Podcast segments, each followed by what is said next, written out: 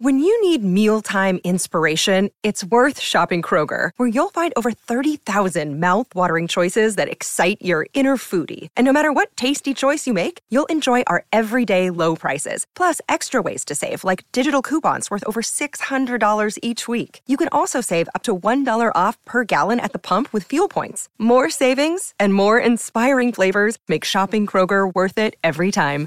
Kroger, fresh for everyone. Fuel restrictions apply.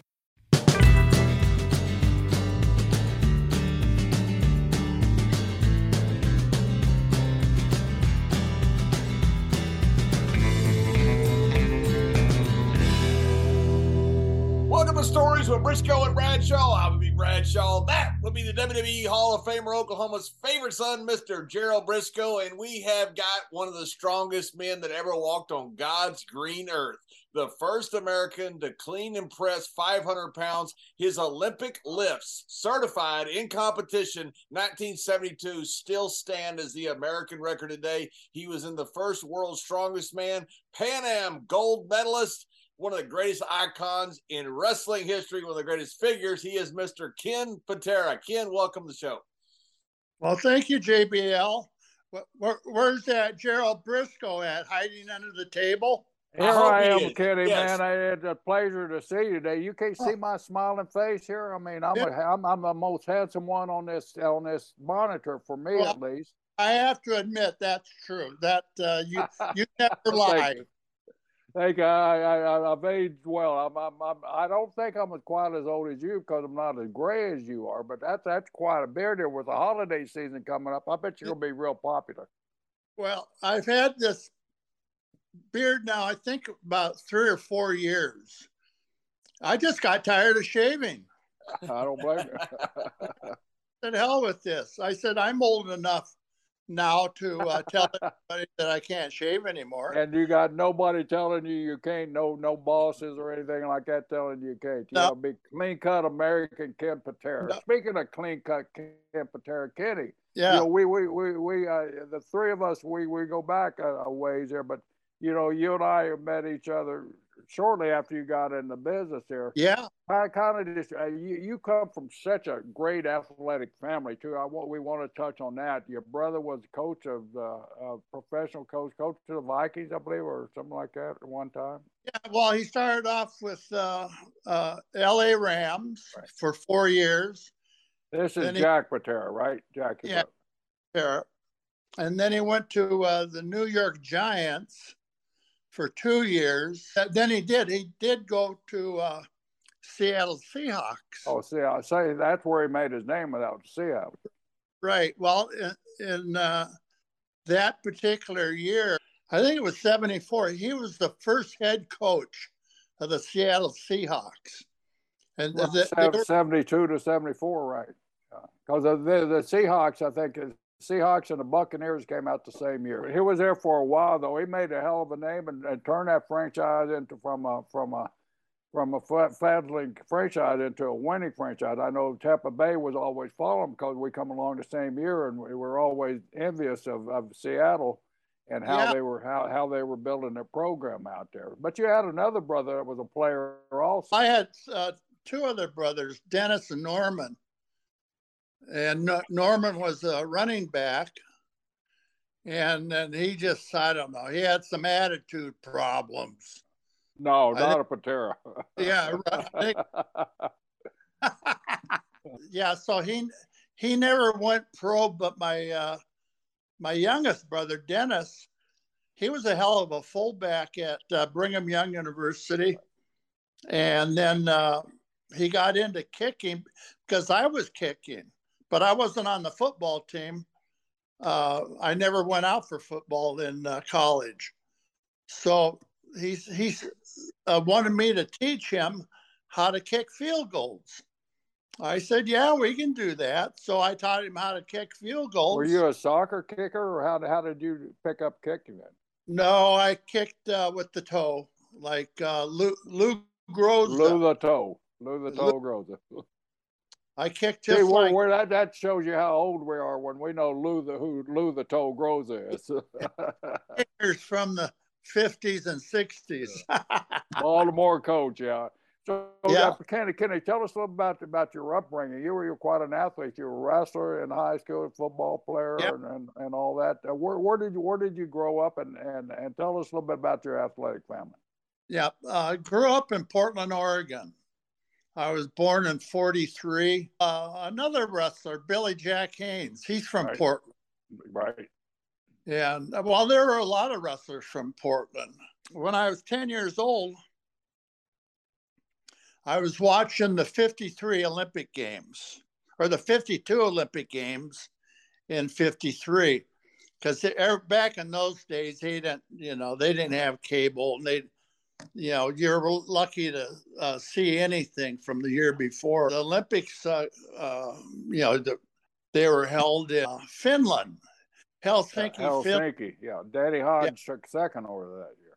Yeah in 52 so I uh, I was watching the 52 Olympic Games in 53, and I I uh, turned the station, and somebody else says, "I thought you wanted to watch the weightlifting." I said, "I do." Well, they just announced that the Olympic uh, or the uh, weightlifting is coming up next, but I, I didn't see the message. So, luckily, my uh, friend turned it uh, back to the Olympics. Now we're watching the 52 Olympic Games. And uh, we, I think they had about three or four, uh, you know, classes. They didn't show everybody. They had everything chopped up. But uh, the the one that I was, I knew who Norbert Schemansky was. He was a Polak from Detroit, Michigan and uh, he won uh, uh, 52, 56, 60, and 64. Was he lifting he, for the USA or Poland? Yeah, no, USA. Okay. Yeah. And so he was, uh, I think he was in the 198 pound class in this Olympic. And then he eventually went up to uh, heavyweight, you know, like 250, 260. But um, this one guy comes out, tries to uh, makes an effort at a, the first lift. He drops it. And then the second competitor comes out. He picks it up, presses it, drops it behind him. No good. Third guy comes out. He failed. The fourth guy comes up and falls down with it on his chest. And I said, Jesus. So the first guy to lift that damn weight was Norbert Schemansky. He comes out, makes it no problem, easy. And then somebody else comes out, he wants to try it. He damn near killed himself. And then, so that then Norbert, he calls for uh, a weight that was uh, going to be the Olympic record and the world record. So he comes out after all these other guys failed and everything. He took that barbell, uh, brought it up to his uh, chest, sits there, splits his legs underneath it, boom, makes the lift.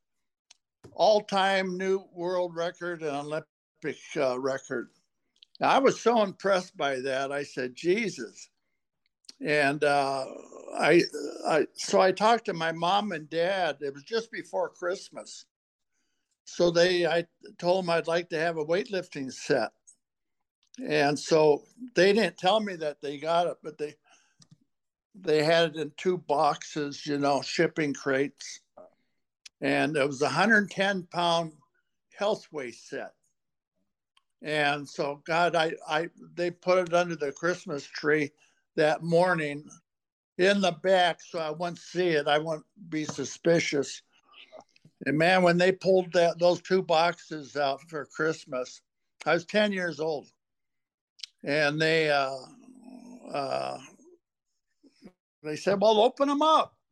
So I opened them up. Well, I knew what, what it was because it was heavy. it's 110 pounds. And so, you know, plus the bar, plus two little dumbbells. And uh, after about, let's say I was 10, I think after two years, I could take that 110 pounds, clean it with one arm, and press it. Wow. so, so I have this goofy uncle, Woody. so Woody says, Oh, let, let me do that. He gets down there, he couldn't pull it off the ground or floor. And uh, but, but we had that damn set in the living room. Weightlifting in the living room. That's, we had a wrestling mat in the living room. yeah, right. Yeah. Everything happens in the living room. Right. Uh, and so anyway, or, or the bathroom. yeah, right. So anyway, after about a year and a half, I got so I could press that 110 pounds like 10, 11, 12 times with one arm. Wow. With my right arm. And, and how I, old were you that time? I was uh, I was just 12 or getting ready to turn, turn 12. And uh, my mom says, oh, you, We're going to have to buy you some uh, more weights. I said, Yeah, yeah, yeah. Got a friend of mine, uh, Lanny, he lived down the street. Uh, I got him interested in lifting. So he came up. He only lived two, three blocks away. So he came up and uh, I showed him the uh, workout schedule that they had mailed along with the uh, barbell plates. And uh, he was a tall, tall kid. He wound up being like six five, six six, and uh, kind of, you know, not real muscular or anything. But he he loved lifting weights, so at least I had a, somebody to lift weights with me. Didn't matter how strong he was or anything, you know. Just as long as you have somebody there. That, that's a sport that's really important to have somebody that that that can lift with you, isn't it? Yeah, absolutely. Otherwise, it's boring. I mean, you know, you guys know you you've lifted weights before. If you don't have a partner or somebody helping you out or encouraging you, uh, it's hard. It's hard to lift them. but if you have if you have somebody there rooting for you, then uh, I don't know why you always get stronger that way. I didn't uh, go to any gyms or anything. Well, there weren't any, except one. Now that was uh, 53. So that was in 55 when Lanny started working out with me. Then in 58, three years later, there was this gym that opened up exactly one mile up the street. From a 110 weight uh, load, what what had what had you advanced up to then about three years later after you'd been working out? Oh God. Yeah, we only lifted during the summertime because we played football, basketball, and uh, track and field. Uh, and then uh, I wrestled for two seasons. Uh, so uh, I was playing basketball and wrestling at the same time. Wow, that's hard to do. Real hard. So then I got in an argument with the coach. He says, Ken, you got to do the wrestling full time. Uh, uh, otherwise, uh, uh, there's no sense in you even being on the team. I said, Well, I'm winning. He said, I don't care. He says, You have to be here all the time. And so, uh, starting my third season wrestling, I quit. Yeah, I retired from amateur wrestling.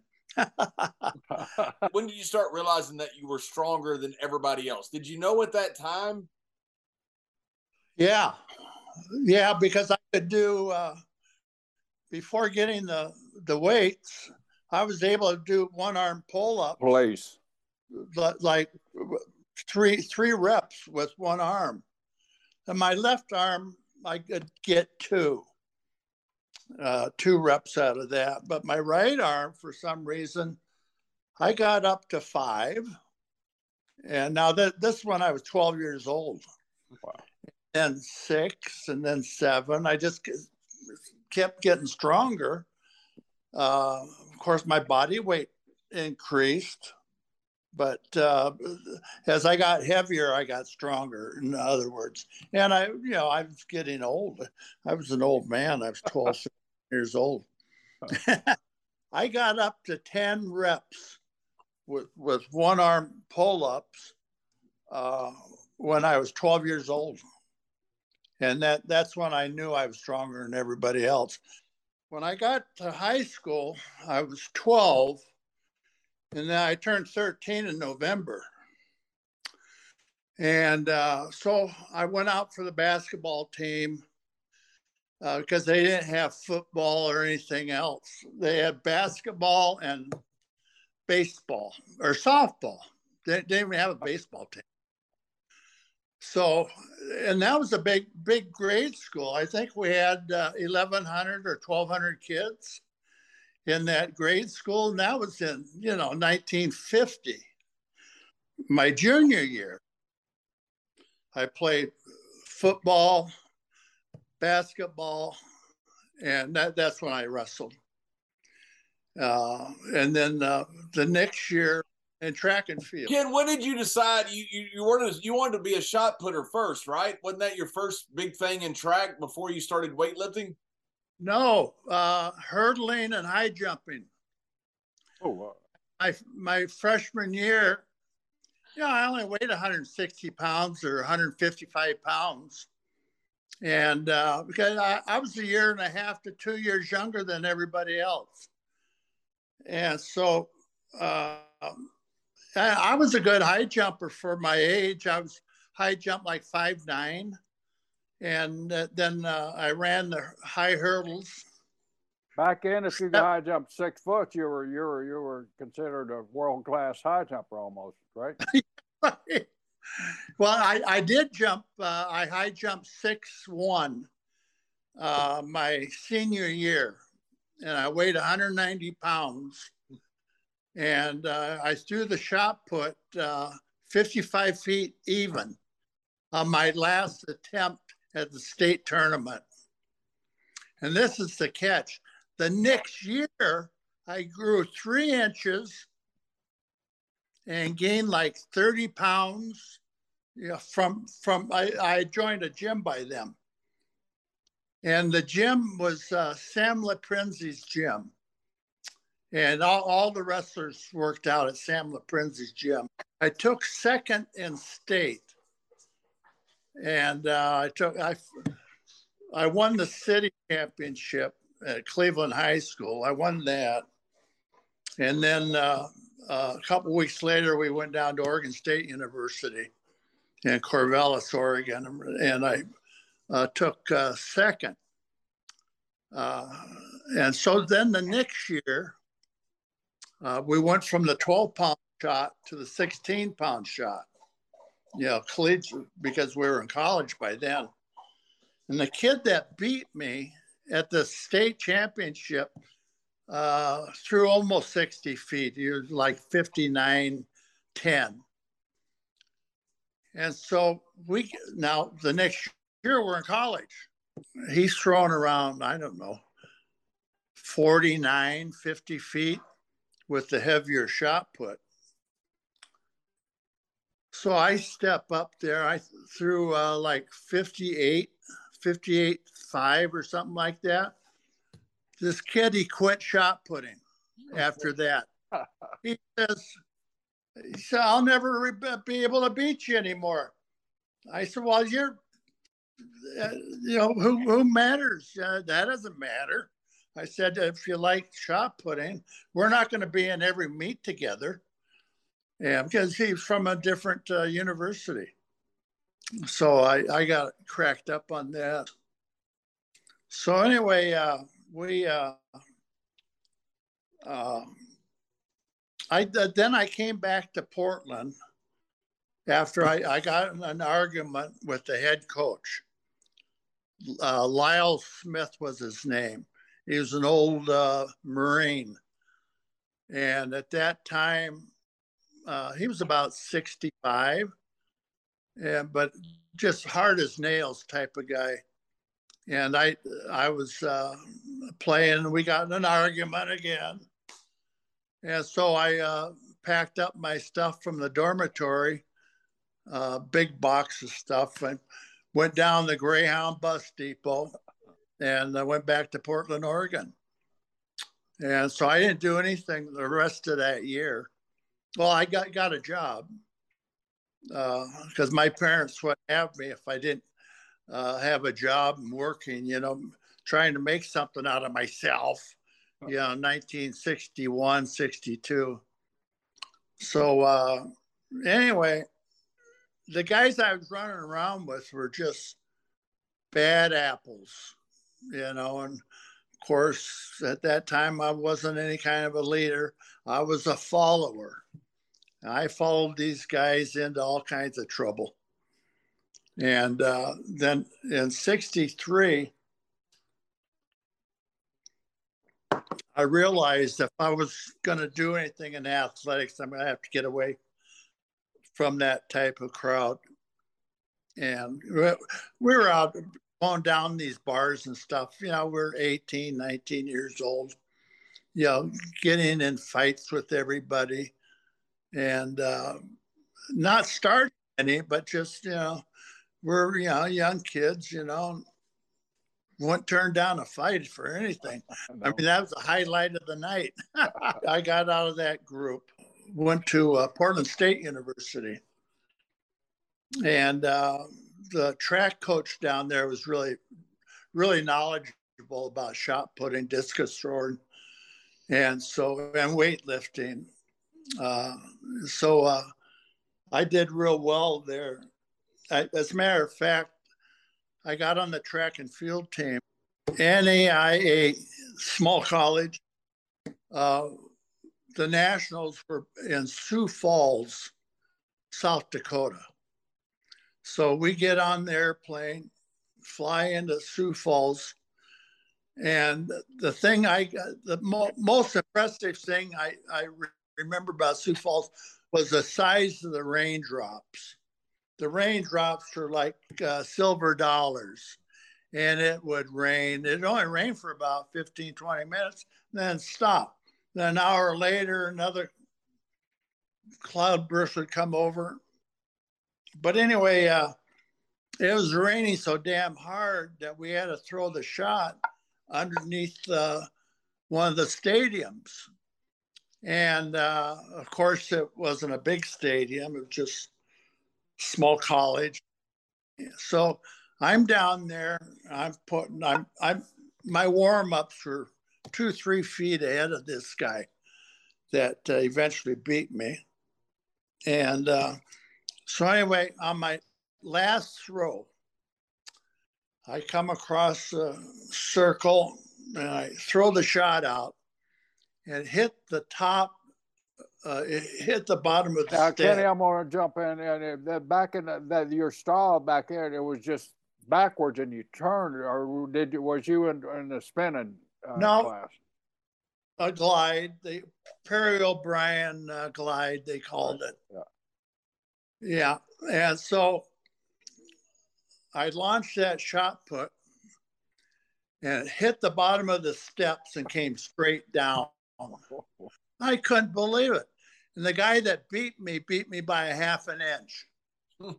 and, you know, so if we were able to throw, you know, out in the field like we were supposed to, but because of the rain, they moved us uh, underneath. So, anyway, uh, I took second there. And that kind of built a fire in me. You know, I said, I got to do better than this, geez. So I go back to Portland with the team, of course. And then uh, about six months after that, I talked to Bill Bowerman down at the University of Oregon. And he gave me a half scholarship on the track and field team. Bill Bowerman's the one that invented Nike you you know Nike shoes. Right. Yeah. Yeah. And so anyway, uh, he gave me a half scholarship. I went down there. This sound this is going to sound like I, you know, that I had uh, uh, a problem with authority and stuff like that. But about eight months after that, never, never.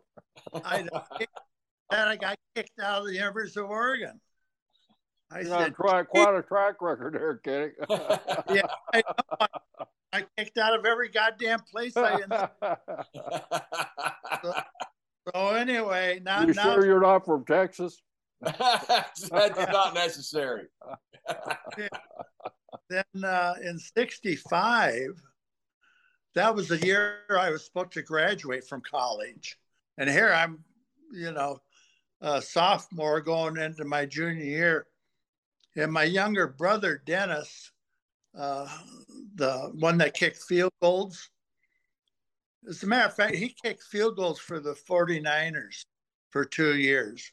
Wow. And then uh, his wife, Lynn, made him quit because she thought it was too uh, too violent. I told her, I said, Lynn, he's making it. He was making like twenty seven thousand. No, no, no, seventeen thousand a year. Back, that was in what year was that? 66, 67, something like that. I said, where else is he going to make that kind of money? The average job only paid like five thousand a year back in those days. I called him up. I said, Dennis, I just got kicked out of the University of Oregon. He said, Well, what'd you do? I said, well, I don't want to talk about it. We got in a fight, uh, me and a couple buddies of mine up at uh, Reed College. We went to a party over there and got in a fight. So then the, the dean of men there Reed College, at that time, they uh, sent more kids to to get Rhodes Scholars than any other university in the country. That's quite a different Vietnam. Yeah. So, instead of Vietnam, they went. Uh, I can't remember. That's during, that's during my time. That's where when you flunked out of school. That's where you had to go. Yeah. you flunked out of high school. Well, that's the reason you stayed in school. Yeah, that's yeah. it. The only reason. About my Vietnam experience. Well, there wasn't one. I went down, inducted into the. So Marine. you didn't go to Oxford, did you? That, that blow my mind if you tell me you got a scholarship to Oxford. No, no, no. I, I was neither a Rhodes Scholar or a soldier. I kicked out of both of them. I go down to be inducted with two other friends of mine, Hy McInerney and Ernie, and Roy Lucas. They both passed away now. But they both got inducted and the sergeant, uh, he comes over to me, says, Ken Patera, we're going to have to deny you uh, for the Marine Corps. I said, why? He said, well, we got the x-rays of your back and your fourth and fifth lumbar are cracked. I said, yeah, I was born with that. I said, he said, well, it looks more like a break to us. I didn't tell him that I fell off a cliff, you know, 40 foot cliff. fell off, fell off or thrown off? No, fell off. Okay. Yeah. So anyway, I wasn't able to get into the military in 65. So I called my younger brother. He was at Brigham Young University. And I told him what had happened. I, I said, I got kicked out of school again and uh, they won't take me in the military because of my back. And he said, Well, why don't you come down here to Brigham Young? I said, Well, that's what I was thinking about. So uh, I talked to the head coach, and he says, We'll send you a plane ticket. We'll fly you down here to Provo, Utah, and see how you like the campus and everything. We'll give you a tour and everything. He said, How are your grades? I said, Well, my grades are good. I said, I have no problem there. It's just everything else. so, Discipline. yeah, right. So I sent him my transcript, no problem. And uh, I fly down there, beautiful campus, you know, right in the mountains, uh, in the uh, Uinta Mountains mountains, I think it was, just south of Salt Lake City, about 30, 40 miles. So, anyway, uh, in the fall, that was in the spring, I beat their school record in the shot put. And uh, it was just a practice, you know, and the, they brought out one of their shot putters, a big guy. And uh, we are throwing, I think he threw like 61 or 62. And I threw like 63. Yeah, which was, if it was um, legalized, you know, it would have been a new school record. So I go down there and I, I'm getting good grades. You know, I like the school. Everything is going good. I get along with everybody. There's no way I was going to get kicked out of here. That first year, oh, I what I did, I injured my wrist. So I wasn't able to go to the nationals or anything. But my senior year, the next year, I won the indoor nationals at Cobo Arena in Detroit. So I won uh, the nationals there, and I, I, I was winning everything that I entered. I, I, was putting around between 64 and 66 every, every meet practically. So anyway, uh, I had a few bad meets, but yeah, uh, the ones that counted were good. What did I throw? 60, 65 11, I think. Wow. And w- which was third. Uh, Randy Matson, the world uh, record holder, uh, won it with like 67 or something like that. And then uh, Neal Steinhauer, uh, an old teammate from the University of Oregon, he took second. And then I took third. But that was good, you know. I won the hammer thrower. I hadn't been throwing the hammer but like two months. So I went out there. I took third, I think third or fourth in the hammer. Wow. And uh, I placed in the discus thrower. I can't remember. But that amount of points, you get points for every event. That pushed us into uh, third place team wise and uh, the coach was just tickled to death. They they had never placed that high in the nationals before, and uh, but we, we we really had a good team. We had kids from uh, Bulgaria, Yugoslavia, uh, Sweden, um, Ireland. So well, the Mormons, you know, Brigham Young University and so it's a it's a um, the Mormon Church owns and runs that. Yeah, a lot of people don't know that. Great university out there. They they have they've always had great athletic programs throughout yeah. uh, BYU. Yeah, they have. A great wrestling program too. Yeah, yeah, basketball, everything, track and Katie, Katie, well, during the shot putting days, obviously you were weightlifting too. Was your weight just going up like crazy on the weightlifting? Yeah. Well, uh, my senior year at Brigham Young, I entered the collegiate uh, weightlifting championships. I think they were in uh, New Mexico, uh, Albuquerque. So I drove down there with a couple teammates. I entered that and I won that easy. We had uh, four or five other heavyweights from uh, I, I remember this one kid from University of California, uh, or no, uh, Southern California. So the competition was good, but I just smoked everybody.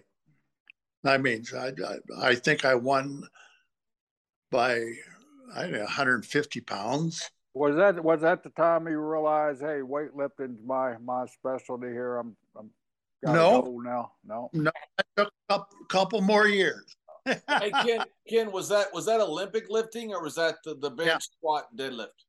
No, Olympic lifting. Olympic.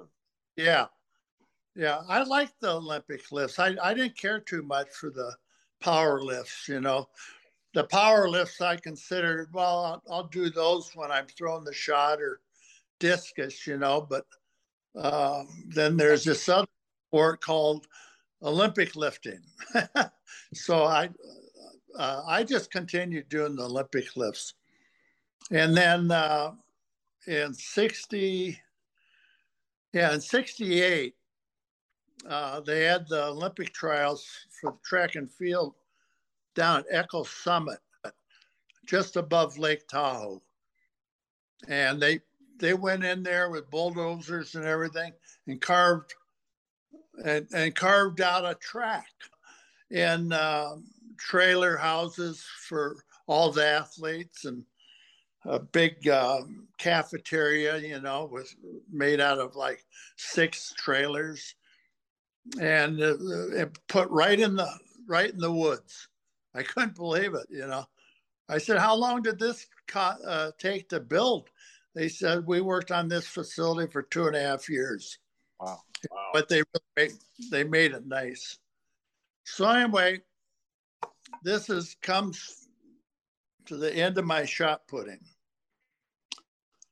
I took fourth. They only take the top three to the Olympics first, second, third. The kid that beat me beat me by a quarter inch. Ooh. Oh. Oh. oh. I, he had never come within two feet of me. Uh, But all those guys got on the steroids in 64. Mm-hmm. And I mean, I heard all kinds of rumors, but I never took, never took them. And here, this kid beats me by a quarter inch. And a friend of mine, uh, hammer thrower, uh, tells me, he said, Well, Ken, I told you if you don't take these uh, steroids, you're going to get beat. And I says, Yeah, I guess his name was George Frenn. He was a hammer thrower. He made the team. And as a matter of fact, I think he was on the cover of Sports Illustrated that year. I'll jump in my car, drive back to Portland, and uh, and I, I was married at the time. Then I got an argument argument with my wife. She says, "I told you you weren't going to make the team. Hey, if you don't try, you're never going to succeed in life." I started going to the weightlifting gym all the time, and we uh, that now I started getting good. And uh, you know, I, let's say I made 400 pound in the clean and jerk you know, the next month I probably do 410, then eventually 420, 430. Next thing I know, know, I'm getting ready to do 500 pounds. It was unheard of. Nobody in the world's ever lifted 500, 500 pounds. And uh, so uh, that December of 68, I, uh, I cleaned the 500, it was 501, cleaned it, stood up with it, and uh, went for the jerk. My knee buckled. So not bad, you know. But anyway, I, missed the 500. Well, nobody had ever heard of lifting 500 pounds. You know, here, some young kid out in Portland, Oregon, you know, pretending to be a weightlifter and so anyway, they knew me as a as a track and field guy, right. you know, shot put, discus, hammer. And my first meet was about a month after that, up in a little uh, town in uh, up by Seattle called Everett, Washington. I think that's where Boeing aircraft is. So I go up there, and uh, the meet, uh, those meets used to take forever. And now it's 1.30 in the morning. I'm the last lifter. 1.30 in the morning. And so I go out there, and the place was full. Nobody left. And so, because, you know, the uh, meet direct announced that Ken Patera will uh, possibly be attempting a 500 pound clean and jerk tonight. And uh, I mean, it was a rare, no, nobody had ever tried it, let alone made it. I think the world record was 486 at that time. And here, 15 pounds heavier, I'm going, you know, 501. I go out there, I clean it. I mean, I clean it and jump right up with it. I couldn't believe it. I said, Jesus, huh. you know, freaked me out. Just one of those left that everything was magic, huh? Everything went right, yeah. And then I, I went to the jerk, and the goddamn board slips. Uh, the part of the platform wasn't uh, nailed to the uh, entire platform. So here, thing slips, and boom, I drop it in front of me. They still submitted it though, because I, I did jerk it, but I, I wasn't quite able to get both my feet together again. And that's what you have to do in order to be recognized for a world record. And so then uh, one thing after another. I had a hell of a career. I, I, I won the national, senior nationals uh, four years in a row uh, in the heavyweight division. I don't think anybody had ever done that. And then uh, I had uh, every meet I entered, I set some kind of record. At this and, time, professional wrestling wasn't even in your mind, though, right? No, no, the farthest thing from my mind. And so then I won uh, uh, the junior nationals. And every record, every lift was a new record.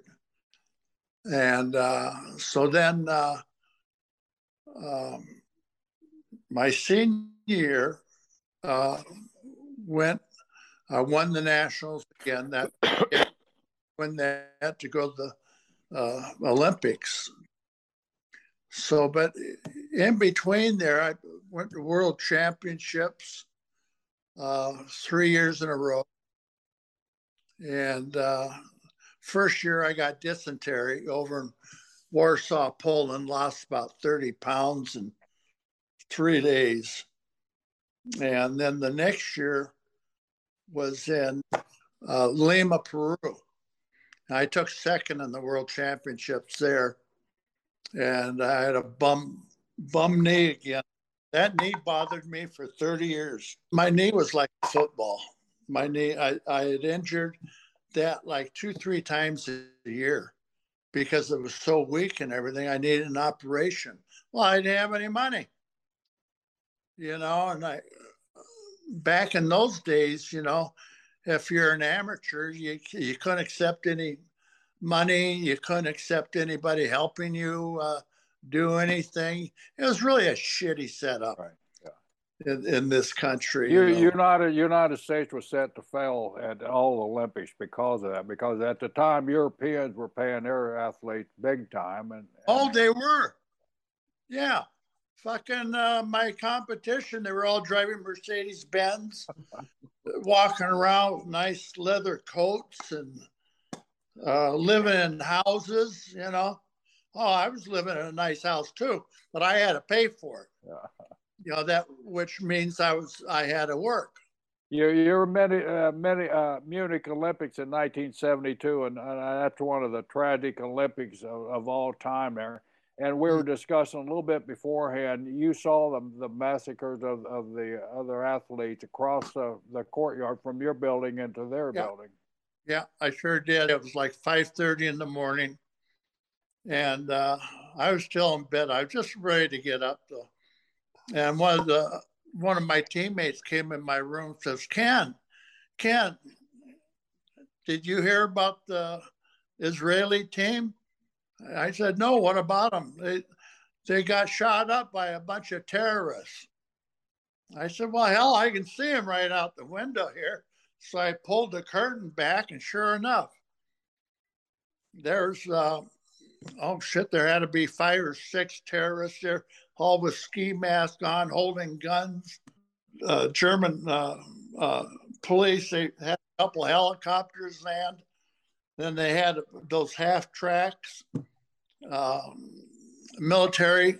There had to be 10 of those. And they must have had 300 guys, 300 soldiers uh, on the ground, you know, surrounding the whole compound. And we, we're lucky uh, to see it.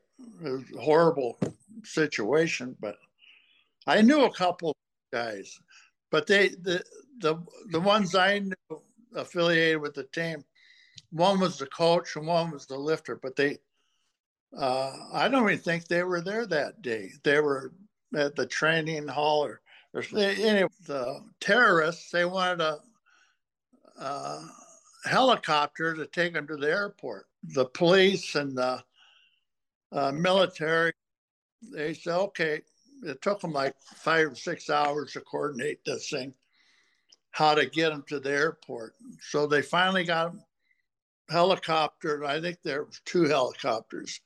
So anyway, they load them up, and then the second one they loaded up, you know, with uh, sharpshooters, and they get get out to the airport, and uh, the athletes get off. They had them all bound and gagged and everything.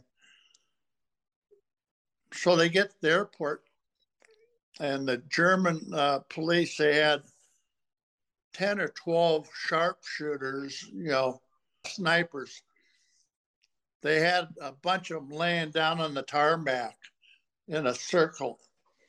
And they had uh, uh, the terrorists uh, surrounded and the helicopter, everything. This one terrorist, he pulls one of those uh, grenade phosphorus, a phosphorus uh, gr- grenade. You pop it and it burns. Right. They threw a couple of those into the helicopter and just fried the uh, Israeli uh, athletes, burned them up. And so now there's a big gunfight out there on the tarmac. And uh, German police, I can't remember how many they they uh, killed, but it was a lot, like 10 or 12 uh, Germans uh, got killed in the thing. And so I'm back in my dormitory, and that was September 11th. Wow. I was supposed to compete that day. So what do they do? They canceled the Olympics. I'm thinking to myself, you know, even though I have a bad knee, I might be able to pull this thing out. And uh, so the the coach comes in, uh, says, Ken, they've canceled the Olympics. What do you want to do? I said, they cancel it. They didn't postpone it. Or, no, they canceled it.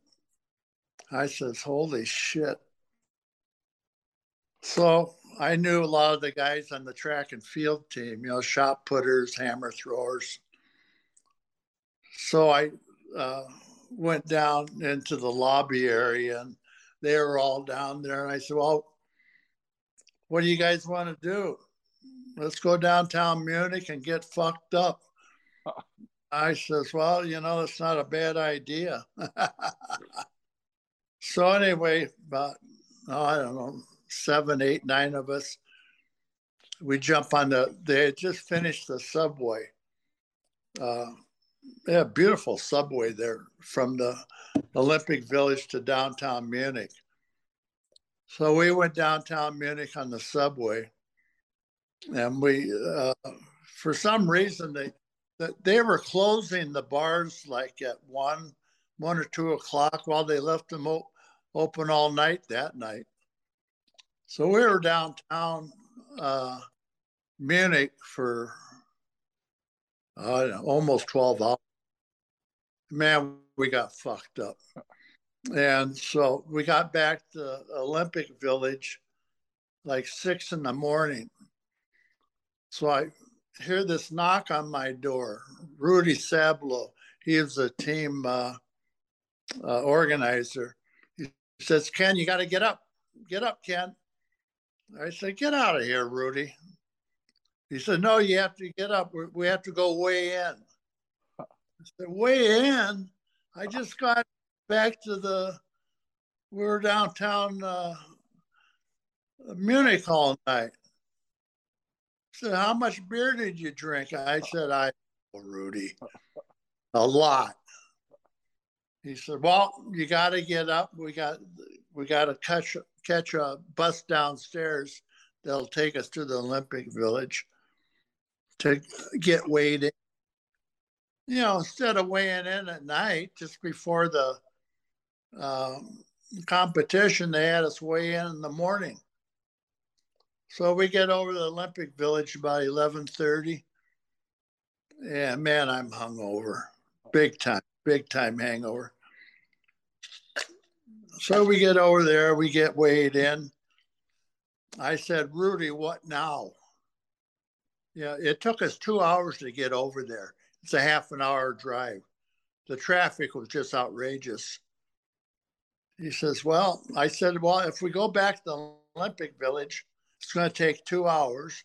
And then we have to come back two hours. I said, That's four hours on that fucking bus. I said, uh, so anyway, we went back to Olympic Village, laid down for about an hour, hour and a half. Nothing to eat. You made you know, weight though. That's surprising. You were able to make weight. Yeah, three twenty-two. three twenty-two. yeah, yeah. My fat Russian competitor weighed, uh, I think, three forty-five. Wow. Uh, he outweighed me by over twenty pounds, thirty pounds, something like that. See, the first two years I was in the World Championships, I beat him. The last two, he beat me because my knee injury. And so, anyway, before we went over to the Olympics, uh, I I finally got enough money together uh, to have my knee uh, operated on. But that was a bad thing to do because back in those days, knee surgery took six to ten months to heal. Like now, now it's a couple months. I'm lifting in the Olympics, the most important event of the year, and I'm. Oh, I was so pissed off. I said, I, I go out and I made my first press. Then, uh, oh, the knee was killing me. Anyway, uh, I missed my third press. It was uh, 508. 508, I pressed it easy and got dizzy, dropped it behind me instead of in front. So uh, I don't even know what my opener was. It wasn't much, 475, I think. Why I'm in third place. And uh, uh, here comes the next event is a two hand snatch. And I said, well, I'm going to start nice and light, you know, so I at least get one in. I go out there, my knee had swollen up so much from the first event that I couldn't even squat down. I missed all three snatches. And I said, fuck, here we go again, you know uh, four and a half or three and a half years I trained for this goddamn thing, and uh, my knee was, uh, and so I I just bombed out because injury. And Verne Gagne had brought his whole family over there, and Greg Gagne and I after how, how did, uh, back up a little bit? How did Verne know of you? Because you're a West Coast athlete. Uh... Yeah, uh, well, my brother was defensive line coach for the Minnesota Vikings. And he got to know Verne because Verne was good friends of Bud Grant, the head coach. Uh, they played football and basketball together at the University of Minnesota back in the 40s. And uh, was in the world championships in uh, Cleveland, oh, no, Columbus, Ohio. So I said, well, I haven't seen my brother for a while. So I, I called him and I told him I'd be coming through on my way to Portland. So I stopped in Minneapolis on the way to Portland. I stayed with my brother for oh, about eight, nine days, I guess. And, uh, and his family, and he was defensive line coach. So he said, Well, why don't you stop by here and I'll take you down to the training camp? So we, uh, so I got in, and the second day, their training camp had op- opened up. And it was about 50 miles south of uh, Minneapolis in a college town down there. I can't think of the name of it right now. Was it Mankato? Yeah, Mankato. How do you know that? I, I I'm smart. I'm from Oklahoma. I forgot. You believe that, John? No, not at all. I believe he's from Oklahoma, but that means he's not smart. Yeah. well, it doesn't. It means that he was smart enough to get out of there. That is yeah. exactly right. You know, man, let's get back to Mankato. Mankato is a, a famous training facility uh, for wrestlers, for track and field, and all that, weightlifting, all that stuff. I know, I know about Mankato State College. It, it, it. It's full of great athletes. Yeah. Yeah. Okay. You know more about it than I do, and I I'm in Minnesota right now. but anyway, uh, we go down to Mankato I'm on crutches at the time because I, I broke my ankle during the competition. Man, you and, were into the pro, pro, pro, that, that oh, I couldn't believe it. You know, I was injured all the time as a shot putter, but I switched to weightlifting because I liked it more. I had more potential. Uh, but uh, the injuries followed me right through the to the Olympics. And so, anyway, we get down to Mankato and uh, we go out to the field. He's coaching. So I'm sitting in the stands. And uh, there's really no place for me to sit down on the field. So I just stayed by the stands for about, I think it was three, four hours. We get back into the locker room. And he introduces me to uh, the fearsome foursome Carl Eller, uh, Alan Page, Jim Marshall, and Gary Larsen. I think every one of those guys was all pro. Yeah. I mean, they were unbelievable. I think they're all Hall of Famers, probably too, aren't they? Yeah, I think they should be. So they started in 1960 as a franchise, and so uh, he had already been to Los Angeles Rams and the New York Giants. And so this was his third stop as an NFL coach. He had a hell of a position there, making good money. So I met all the football players, great guys. And uh, the, they were impressed with me because how much weight I could lift. You know, about two months before that, I set a, a American record in the in the press, 50 507 and clean and jerk. I uh, set another record, uh, being the first American to ever lift 500 pounds. And uh, so that they were really impressed with all that because they all lifted weights, but nothing like, you know, I did. Before I left, he said, Well, what, what do you want to do when you're done with the Olympics and weightlifting? I said, Well, I met a couple pro wrestlers at Sam Loprinzi's gym, and they kind of encouraged me to turn pro, um, you know, get into pro wrestling. And, you know, being uh, a fan since 1953, I says, yeah, I think uh, I'll give it a try. And so I told my brother that. He says, Well, have you ever heard of Verne Gagne? I said, No. He said, Well, he's a champion here. And he's also the promoter. And I he said, I, I know him fairly well. He said, I'll give him a phone call and you go down uh, and visit with him tomorrow and uh, tell him that you're going to move back here after the Olympic Games. And so I went down to the wrestling office and talked to Verne. And court, for instance. Well, what makes you think you're tough enough to be a pro wrestler? I, well, I don't know. I said, I have to give it a try to find out. And the Crusher and the Mad Dog were there at the same time. Says, hey, Crusher, come over here. Meet Ken Patera. He said, yeah, he had a cigar, you know.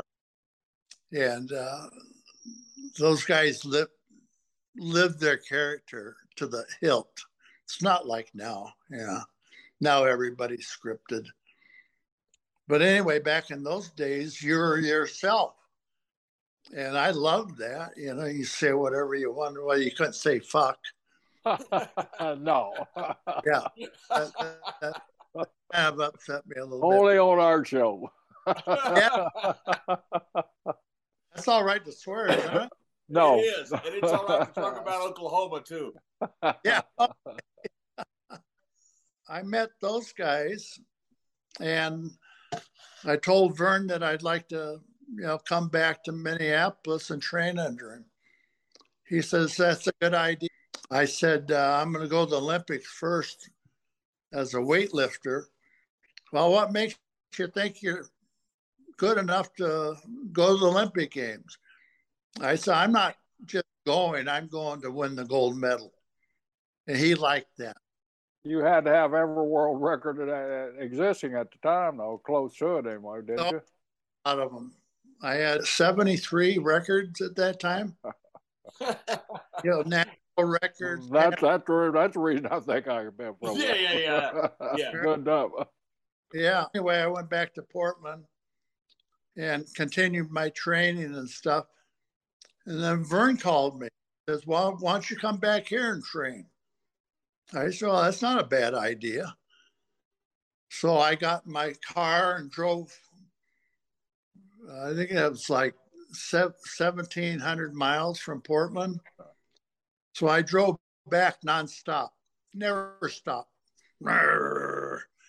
Yeah, goddamn road warrior. and so I got back there.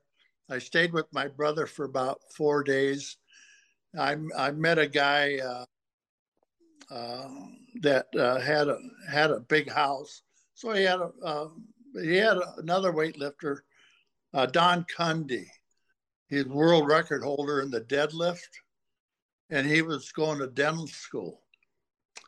So uh, him and his wife were renting out the top floor of his house over in St. Paul. And so I just rented a room right off the kitchen.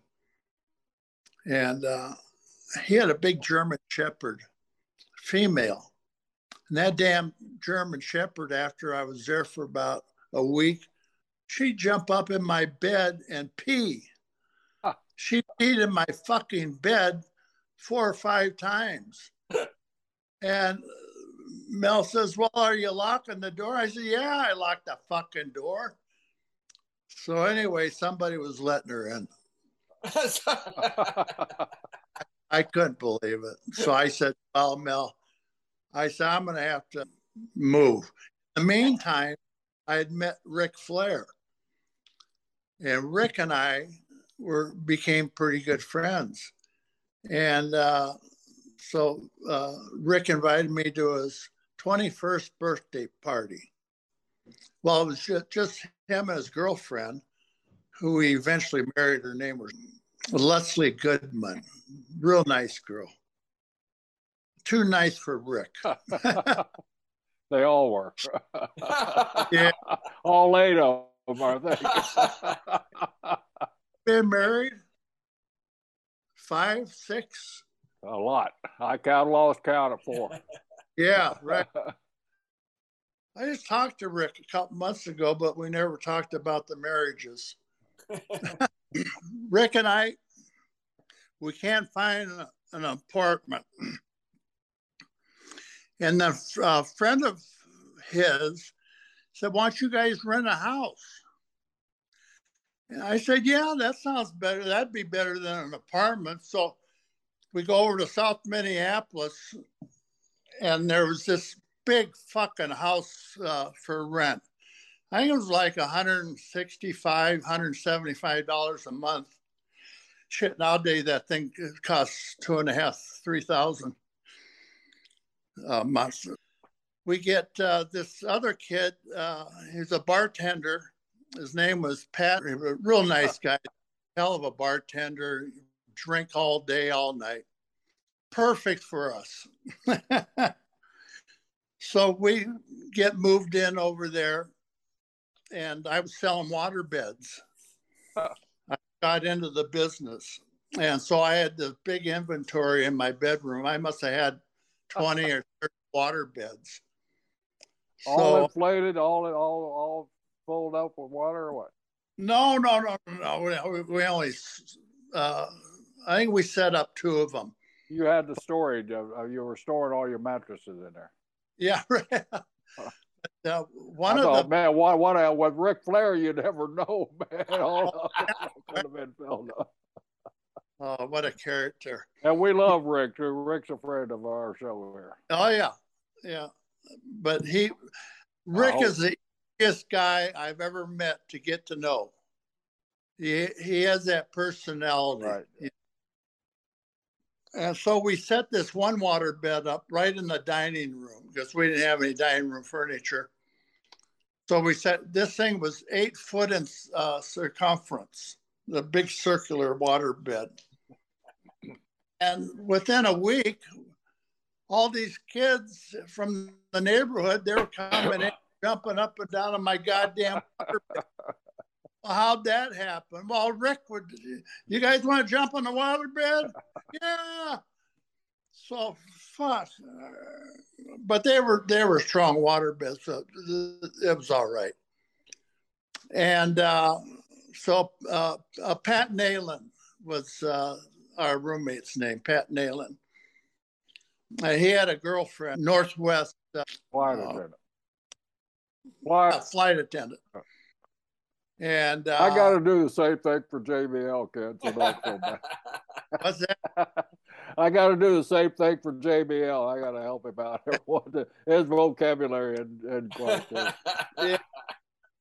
Well, hell, I don't know. About two, three years ago, I my it's not my uh, uh, memory, but you know, putting words together and and remembering places. I'm getting a little slow on that. Maybe. I don't have Alzheimer's or dementia or anything like that. So don't start any rumors out there. I, uh, hey, hey, Ken, I don't mean to cut you off, but I can't tell if Jerry has dementia or not because he's from Oklahoma. well, I'm from Portland, Oregon, so you know it's a, a toss up. So the kids in the waterbed jumping on your waterbed uh, by Ric Flair's invitation into your bedroom. Right. Well, I was in the dining room. Okay. It wasn't into my bedroom. Uh, I never set one up in my bedroom. He just I, had one in a dining room. Well, that's kind of strange, Kitty. yeah, yeah, but uh, I had a few girls on that. You know, drunker than a skunk and rolling all over on that fucking water bed. You know, every night it seemed like. You know, I'm, I'm sure it was only four or five nights a week, but it seemed like every night we had a party there. Because uh, uh, when I met Ric, he was uh, bouncing at a at a big bar called George's in the Park. There's a big nightclub, and uh, they had a working man's bar in the back called Mad Dog Saloon. And uh, it was a hell of a place. The guy that uh, owned it was George Schomburger, uh, who eventually wound up in prison for skimming uh, money and selling cocaine and all Sounds that. like a hell of a place. Yeah. anyway, it was a gold mine. Ric and I were living in this place he was selling life insurance for Guardian uh, Life Insurance Company. He wanted to meet Verne Gagne. And I said, well, but this started before I even went to the Olympics. I told him I was going to, you know, start wrestling for Verne Gagne uh, in 68. So he's all over me. So I, I get back from Munich and uh, I said, okay, I'm going to call Verne and set up a date. And I want you to go down there. Well, you have to come with me. I says, nah. I said, I've only met Verne once. I said, you can go down there. And so anyway, I, I get a date uh, for him to go down to uh, the wrestling office It was in uh, the old Dyckman Hotel. No longer exists. He finally got off his ass and went downtown Minneapolis and met Verne. And uh, I, I, I was doing something else. I can't remember. Maybe I was training or something. And so uh, I told Verne, I said, this kid was born to be a pro wrestler. I said he knows everything about all the the wrestlers. He's got a stack of mag, wrestling magazines four feet high in his bedroom. I, I said, I've seen it. I said he wrestled in high school. Uh, as a matter of fact, he got kicked out of a couple high schools. He wound up in a military school over in Wisconsin because uh, when they kicked him out of school, the school authorities told him that he couldn't uh, go to school in Minnesota anymore. they yeah. got kicked out of the school system of Minnesota. Yeah, yeah. and so anyway, he goes over there. He won the state high school wrestling championship two years in a row, his junior and senior year. And uh, it was a real ritzy type of school. And uh, most of the students there were from uh, the Chicago area. You know, their families were all very wealthy. I, I, I told uh, Ric, I said, as soon as I get back from Munich, now this would have been in 1971, something like that. When I get back from the Olympics, we're going to start wrestling. We're, we're going to go through Verne's wrestling camp oh, great, this and that. So I took him down to meet Verne a couple more times, and uh, he knew uh, Jimmy Brunzell and Greg Gagne from when they were all going out for the football team there at the University of Minnesota. Greg wound up transferring out to Wyoming, and uh, Jimmy Brunzell, he was a wide receiver, I believe. And so uh, Ric was just kicking around, not doing anything. So when I got back from Munich, and then a couple months after that, that's when we got that house. We started training camp in October, October of uh, 72. We had uh, Ric, myself, Greg Gagne, Jimmy Brunzell, and uh, Khosrow Vaziri, the Iron Sheik, and another kid that played pro football um, was All American at the University of Minnesota by the name of Bob Bruggers. He was originally from Minnesota. I remember so, Bobby. Huh? I remember Bobby. I, I, I, he was in Carolina with me for a while. Yeah, nice guy. Uh, there were six of us, and uh, so it really worked out good.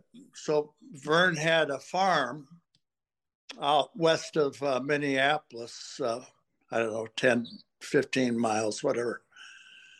So we uh, started wrestling camp, you know, we were training camp, I should say.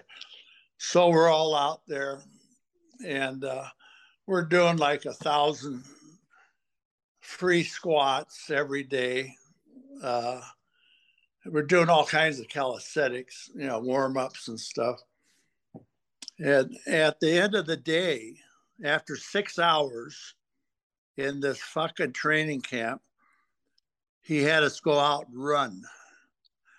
And we we started off at this uh, dry uh, uh, riverbed, and it was only or creek, I guess. The fucking thing was all full of rocks. So he didn't break an ankle. So we we go out and run about a mile and get back. And by that time, because of the time of year, well, it was this time of year, but uh, after about two or three weeks, it started to get cold, really cold in Minnesota. Wow.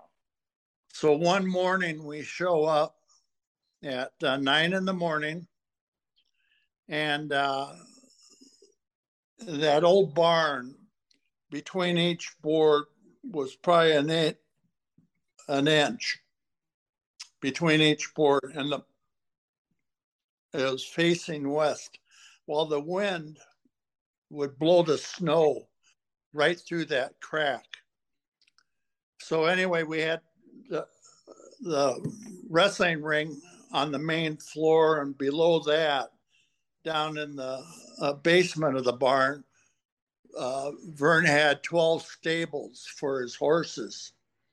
Well, those horses would shit all night, stink the place up. He had a caretaker. But anyway, then the chickens, the barn was full of chickens. So we'd come in uh, to do our wrestling practice nine in the morning. Before we could uh, practice, we'd have to sweep the ring out because the chickens w- were up in the loft shitting. And I mean, there's shit everywhere. My God. And so, and the ropes were, you know, loop de loop, you know, real loose. The ring was as hard as a rock and uneven, and uh, uh, not not a not a first class operation. We were there for for about four, maybe five weeks in that barn. I mean, Jesus Christ, we were all beat up we'd go six hours a day. We'd start off with the uh. Well, when we first started doing the free squats, we started off with a hundred. After a week, he had us doing a thousand, five hundred at a time. And uh, then we'd do all kinds of calisthenics, neck bridges, and this and that, jumping jacks, whatever it took. And then we'd go, we'd start in the ring with the moves. We'd run the ropes and run the ropes. Well, the ropes were so loose. I, we were all afraid of you know going over the top. So we had to we, uh, to hit the ropes. We had to drop our hip and um, arm way down, and he never changed it. Never never fixed it. I mean, fuck. And so then we we'd beel each other like you know, you, you get up there, whoever's turn it was, you beel them 10 times. So 10 beels, uh, 10 times throwing you into the ropes, uh, 10 times thrown into the turnbuckle. Then, uh, you know, snapmares, we do 10 of those. Uh, 10 times practicing headlock. Everything was in tens. Hmm. And um, so then uh, you do arm drags 10 times. Well, shit, by the time you get out of there, you'd have have done like 100, 150, you know, flips, you know, 10 slams, 10 slams, 10 times. And I mean, we were all beat up by the time that thing ended. Well, it got so cold in that barn. I mean, like the wind was blowing the snow through the cracked barn. And uh, one morning we came in there, there's uh, five foot drifts. Oh, wow. The barn, you know, right up to the ring. I said, God, why in the hell are we doing this? Well, we all bitched and complained. So Verne finally moved us over to the uh, St. Paul uh, Armory. Military. Now, now, is this the time, Kenny, when when Flair quit quit uh, the cast well, he had, took off? Yeah, I think it was the first week he quit, and then the third week he had quit. Yeah, yeah. So, but uh, Verne straightened him out once, and I straightened him out the other time. He says, "Kenny, I want to quit." I said, fuck you, you're not quitting. So I convinced him not to. I said, Ric, I said, I went to the Pan American Games uh, when we were uh, uh, together. I went to the Olympic Games, and all you talked about was professional wrestling. And so every time you mentioned that stuff, I I'd always talk to somebody uh, in the business, you know, whether it be Verne or Billy Robinson or or somebody, you know. And I said I've spent the past year, year and a half, babysitting your ass. And now you tell me that you're going to quit? I said, No, I don't think so. I said, You're not quitting. And so uh, I drove him out to practice, out to the barn. And then uh, the other time I didn't, I don't even remember, but Greg told me that Ric had stayed home from practice that one day. And I told him, I said, Greg, I absolutely, I swear to God, I don't remember that. But Verne came over to the house, and eventually slapped him uh, for telling Verne that he was going to quit and everything, knocked some sense into him. I said, Well, I never hit Ric, you know, I, I just talked him into, you know, not quitting. Yeah. Now you mentioned Billy Robinson. Did Billy was Billy one of those trainers that would try to hurt you a little bit to show you how tough pro wrestlers were, or what? How was his uh, training? We're spread eagle, face down in the ring, and Billy said that he could turn all of us. So he got down there and he, you know, he rolled all of us when it was Khosrow's turn, you know, the Iron Sheik, before Khosrow laid down, he says, Coach, always called Billy Coach. He says, You can't turn me. And uh, Khosrow was only 180 pounds at that time, but just as hard as steel. Really good shape. You know, hell, he was an amateur wrestler from uh, Iran. World class athlete, yeah. Yeah, he was in the Olympics. 68 Olympics.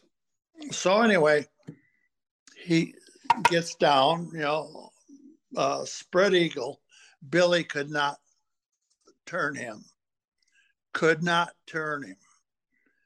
And uh, Billy gets up, you know, he's all pissed off, you know, you're at the fuck. So he said, Khosrow, get up on all fours, like in an amateur stance and he came down with his knee right into Khosrow's hip. And oh, I said, I said, Billy, what'd you do that for? He said, fucking Khosrow, he's being a prick. I said, no, you're being the prick. Anyway, Khosrow had a knot on his hip, uh, like a softball, and it was black and blue about four or five days later. And uh, oh shit, Khosrow was just in serious, serious pain, and uh, and that that's when I I noticed the the bad side of Billy. He was a bully, I mean, big time bully. And uh, the thing is, you know, over his career, Billy Robinson, over his career, he got he thought he was the world's toughest guy. Well, he got beat up. So Peter Maivia beat him up over in uh, Hawaii. Uh, he's Rocky Johnson, uh, or the Rock's uh, grandfather. Right. Samoan tough. And then uh, another time, Sailor uh, Sailor White uh, beat him up in Montreal. Did you ever hear about that? Never heard that one. Yeah, they were in a bar, and uh, Billy picks a fight with him. Well, they were both doing shots of whiskey or something, and so they go outside. It was in the snow, and uh, a street street fight. So Sailor White catches him with a good good punch, damn near knocks him out. And then he proceeds to put the boots to him. He kicked him in the face and the head and the ribs, just kicked the shit out of him. And uh, then he pulls his dick out and pisses on uh, Billy's, pisses on his face. And uh, oh, I don't know, a couple days later, some infection set in so Billy had to stay in the hospital for a couple days till they got that infection. He was so beat up. Sailor White, I mean, busted him up bad. You know, two black eyes, broken nose. Oh, that was an ugly, ugly fight. Uh, and a couple other times he got beat up. You know, he gets so fucking drunk and belligerent. And uh, Billy was tough. If, you, if let's say you, you give give him your arm, you know, to show uh, come along or anything like that. Well, then he could, you know, fuck you up, you know, hurt you if he wanted to. So that's where his reputation came from as a shooter, was from taking advantage of people. Billy Rob, uh, Baron von Raschke, uh, we were already in the business. So a couple years later, Billy Robinson uh, got in another fight and uh, something. Anyway, Baron was there, and Baron told him straight out, says Billy, you're you're good at taking advantage of people, but you you could never, as all the wrestling experience and knowledge that you have, there's no way you could beat uh, an average college wrestler. Oh, Billy, it just crushed Billy. What are you talking about? so, you know, the Baron, Baron was uh, world class right. uh, wrestler. Yeah. When, yes, he was Greco champion. Yeah, right. And so when he told Billy that, and they were good friends at the time, uh, getting back to uh, training camp. So we were in the um, armory over there in St. Paul heat, showers, all kinds of. It was like the Taj Mahal compared to that fucking barn. You know, the the horses down below shitting, the chickens up uh, in the loft upstairs shitting on the ring, and there was shit all over the place. Uh, finish up there uh, middle of December, I believe, in the armory so that was about another three or four weeks uh, from when we left the barn. And uh, so, I mean, we were all in shape, I'll tell you that. We were in shape. Don Muraco would come out and work with us, uh, Billy. Uh, and uh, then, about a week before we left the barn to go over to the armory, um, Chris Taylor and uh, Bob Remus come in. Sarge. Yeah, Sarge. And uh, Bob grew up in um, Hopkins, Minnesota, which is uh, just a couple minutes from there. And uh, Chris was training for the World uh, Championships again in Greco Roman he thought that he had a chance of winning a gold medal. Well, that didn't didn't pan out. And uh, Sergeant Slaughter, um, when he broke, and I don't know what his name was, his real name is Bob Remus. And uh, so, anyway, uh, he eventually became Sergeant Slaughter. And he told Verne, he was wrestling for Verne at the time and uh, Verne uh, said, Sergeant Slaughter. He said that. I'm not going to put that name on you. That's just a corny name. Ne- never work. Well, then he goes to New York as Sergeant Slaughter. Uh, the Sheik, the Iron Sheik Khosrow, uh, one of our training partners, he was there. Then the fucking uh, war breaks out. so here's the Iron Sheik, legitimately from Iran. Right. Bob Remus, not a legitimate Marine Corps sergeant, but that didn't matter, did it? No. Man, they drew. They something. drew big money, big money. Yeah.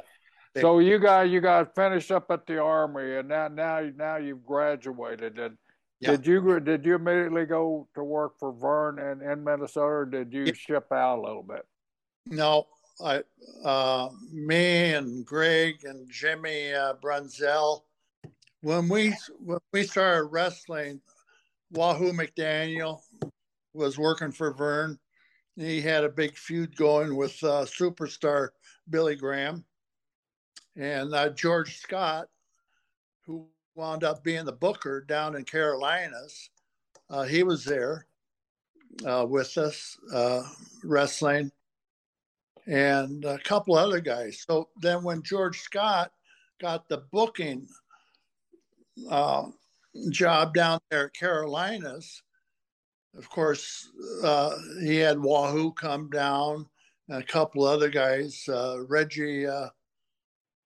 Uh, Reggie Parks, Reggie yeah, Parks, Reggie Parks, and uh, a couple other guys. They they went to North Carolina. That's when Bruggers came down also. Yeah, that's it. Yeah, that's where. So Bob wasn't in Minnesota very long, so he uh, went down there. There were four or five of them, and uh, not too long after that, uh, Ric went down. I think. Yeah. Probably a year later. Probably, I think it was closer to a year. Yeah. Okay. Yeah, you're probably right. I was wrestling main event every night. Was you uh, on the plane or the famous flight with uh, Vachon where he opened the door? Was you on that oh. flight? Oh. No, I wasn't even in the territory at that time. And then the plane crash, uh, the the one that uh, oh, that's in Carolina. I was I was talking about when Vachon opened the door to oh, Minnesota. Oh yeah, uh, up in the Minnesota territory. No, I wasn't. Thank goodness you missed that one. yeah, I missed that event. Yeah, uh, fucking Mad, Mad Dog could have got everybody killed. So Kenny, how how did you get to New York? Well, I was uh, down in Carolina, and uh, I I had a feud going with Johnny Valentine at that time, and uh, God, we were drawn anybody that was in the main event could sell out any building. It was that hot. it was a great territory, yes. Yeah, yeah. And uh, I wrestled uh, 453 times. Wow. 453 matches that year. I believe it. I was I was there for a long time, so I know. Yeah. Yeah. Well, you would wrestle three uh, three times on TV. Yeah. Then uh, we had a match, uh, you know, somewhere. I can't remember Rocky Mount or something like that. And then uh, we'd have uh, a show every night. Then on Saturdays and Sundays, usually a matinee show in the afternoon and then an evening show somewhere. And that's where we were flying everywhere. Fearless Freddie, the pilot. He's the one that I, I knew. I knew Freddie well. Yeah. Yeah. Was, was, you in the Was you in the Carolinas when the plane went down? Yeah, I was in Roanoke uh, wrestling oh, Tony that night. Wow. I was supposed to go uh, on that plane. Uh, what What was the town? Fayetteville, wasn't it? Huh? North Fayetteville, North Carolina. Oh, it wasn't Fayetteville. It was the one farther south. Wilmington. Huh? Wilmington. Wilmington. Wilmington is where that plane went down. Yeah, well, they, he had the plane loaded to max. Right. You know, six big guys and all the bags, and they were flying east into a headwind all the way. And uh, he thought he had enough gas, but uh, because of the wind, they didn't have enough and that fucking plane went down and hit that railroad uh, embankment. Uh, what was it, about 100 or 200 yards short of the right? Yeah, run- just short of the runway. Yeah, it, it, was just a couple seconds. It would have been they would have been there, and uh, he eventually died. And then uh, I think Davy Crockett and um, that John, that's JV, Johnny Valentine, he was crippled for life after that. For life. Bob Bruggers never wrestled after that, broke his back so back, bad. Back was back. Yeah, and uh, Ric Flair, he was fucked up for a long time. Uh, well, it wasn't that long. It was five, six months. Yeah, it was a while. Yeah, Ric should have never went back uh, that early. Tell us about uh, working for Vince Senior, working with Bruno. Before we have to go, before your battery runs out. Well, I I was in uh, North Carolina, and uh, I had just wrestled uh, Johnny Valentine, and we are that was in uh, Richmond, Virginia, and the place was sold out, of course. And I got I got home that night. My wife says, uh, "You know Vince McMahon?" I says, "Yeah." He said, "Well, he called here a couple hours ago. Wanted you to call him." So I called him. He said, "If it, if it's real late at night, it doesn't matter. About one o'clock at night." By the time I got home, and so I called him. Said, uh, Mr. McMahon, Ken Patera here. Oh, God, I'm glad you called. He says, We need you up to uh, uh, for TV.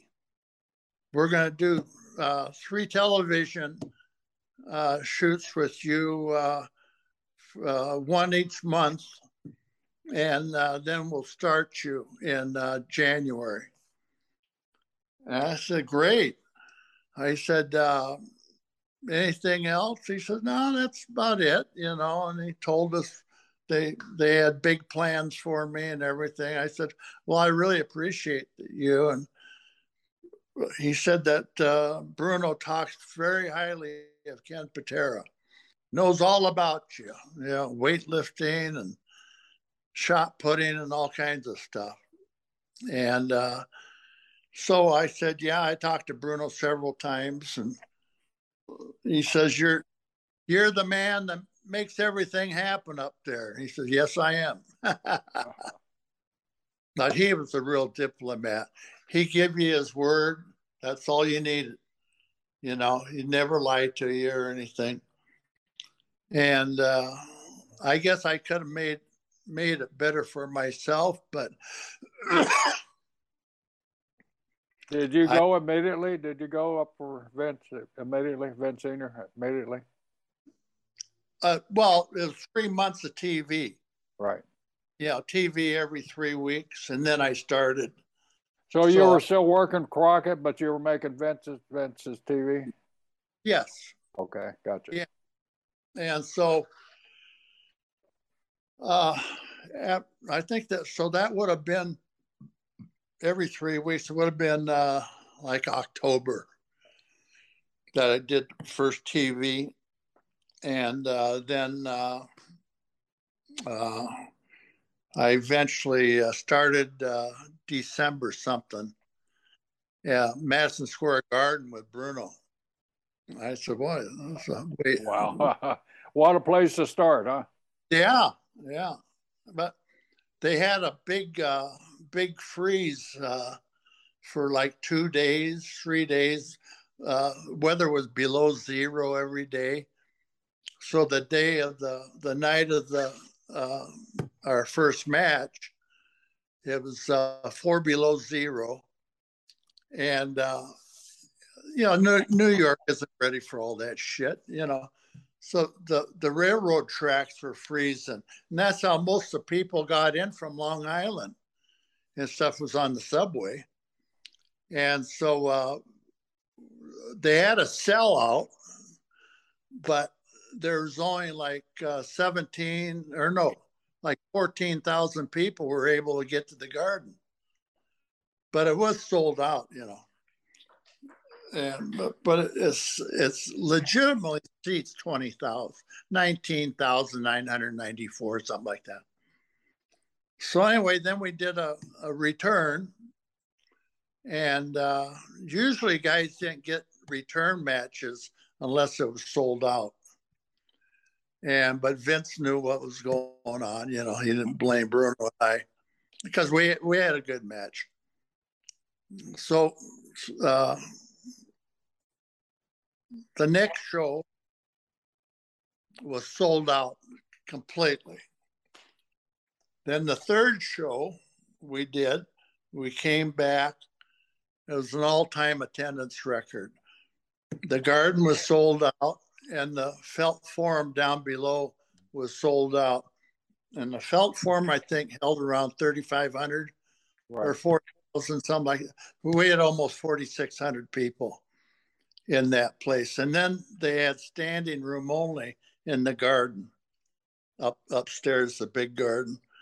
So I, I think it was uh, uh, 20, 24,000 and uh, something, you know. It was almost 25,000 people. And uh, so that, that was a good way to start off.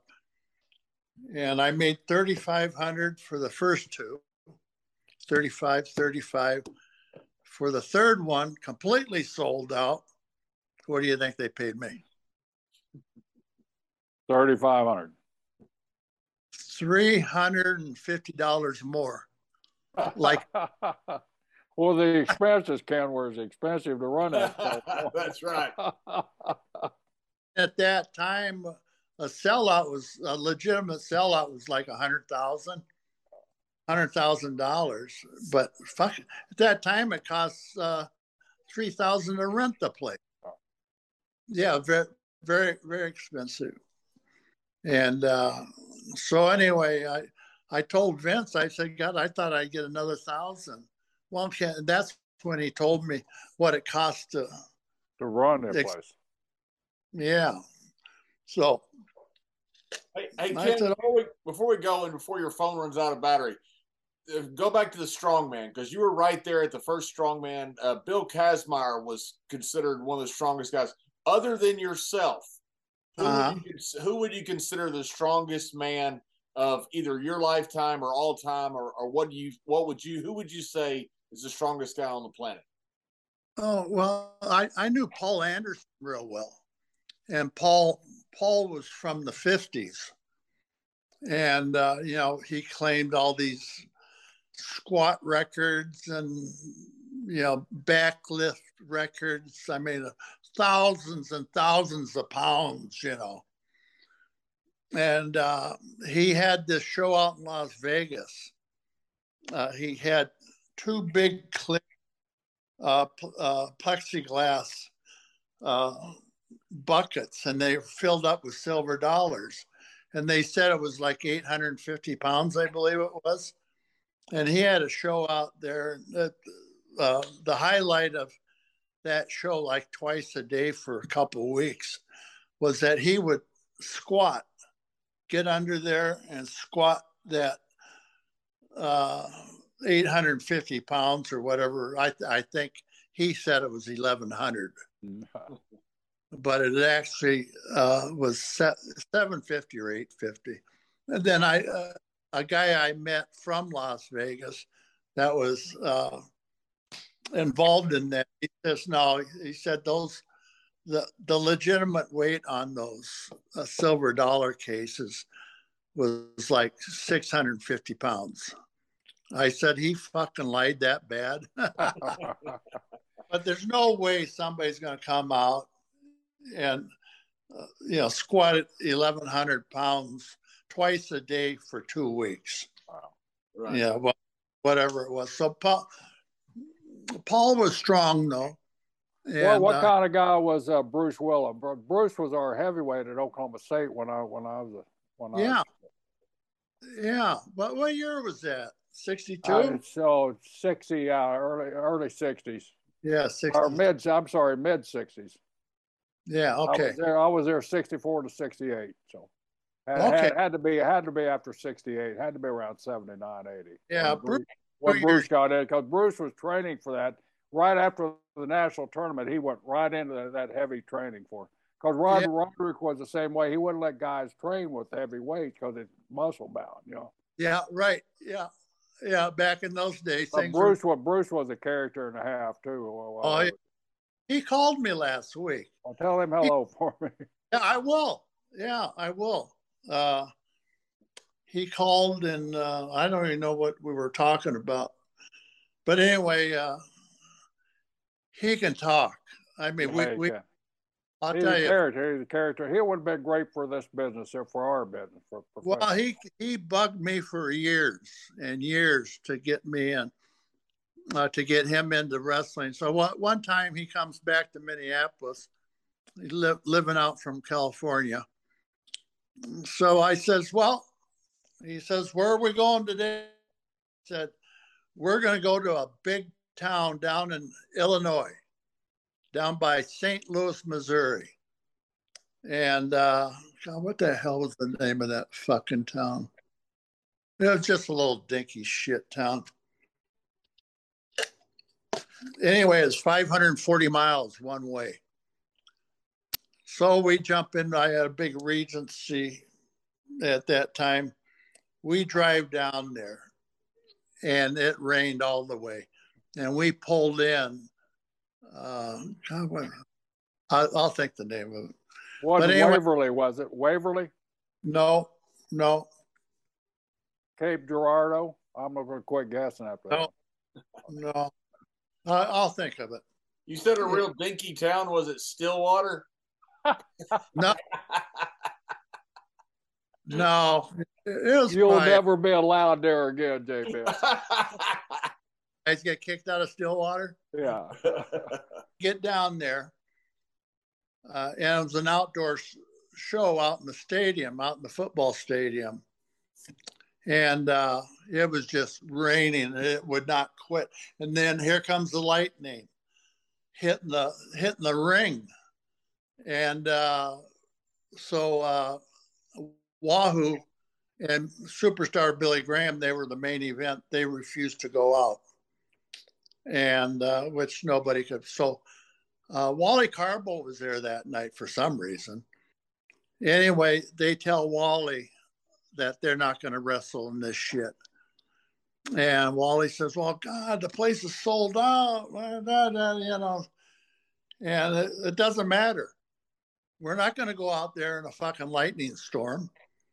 And sure enough, that thing was lightning till midnight. So anyway, uh, uh, they canceled the show. So the locker rooms was underneath the grandstand, and uh, I I look at Bruce. So you want to be a wrestler, do you? he says, "Holy shit!" So I said, "Well, 540 miles back." wow. So that's uh, almost 1,100 miles. that, that eliminated any desire for him to become a pro at that. No. And then a month later, after we had gotten our pay and stuff, he said, How much did you make? I said, They gave me a $50 bill, Bruce. well, shit, the gas was more than that. I said, Yeah, and the beer and the vodka and the wine was more than that. so anyway, uh, that was, uh, and then a couple other times, you know, I uh, he went to the garden with me, and uh, well, he came back quite a few times over that period of time. Came down to North Carolina. We had a snowstorm. We drive off the fucking highway. I said, "So, you want to be a wrestler?" But well, Kenny, uh, yeah, Kenny, man, we, we really appreciate the time. I know we've taken up all your your bandwidth and all your using that one of those words that uh, that yeah. the kids use out your bandwidth and all your battery power. So we apologize yeah. with that, we, but we really appreciate you coming on. And man, it's been a great great two hours, whatever. Dave, but Thank you, Kenny. It's, it's, such an honor to meet you and such an honor to talk to you. So thank you so much. Hey, uh, one, one, one last. Did you remember? You remember we made a trip from Savannah to Tampa. And you you threw my yeah. son Wes out, out of his bed and and and uh, in his bedroom one night. Yeah, I, I remember. Is that fish still underneath your dock? Yeah, oh, that big ass bass. Yeah, I'm waiting yeah. for uh, John Partner, Ron Simmons to come down and catch it. I got a picture of the damn thing. It's it's like this. The mouth of it was like this, man. You remember that? So you could testify. Yeah. I got big fish out of my dock dog. Yeah, I slept in your boy's uh, water bed. Yeah. yeah, my feet were hanging about a foot and a half over the. Uh, that was fun.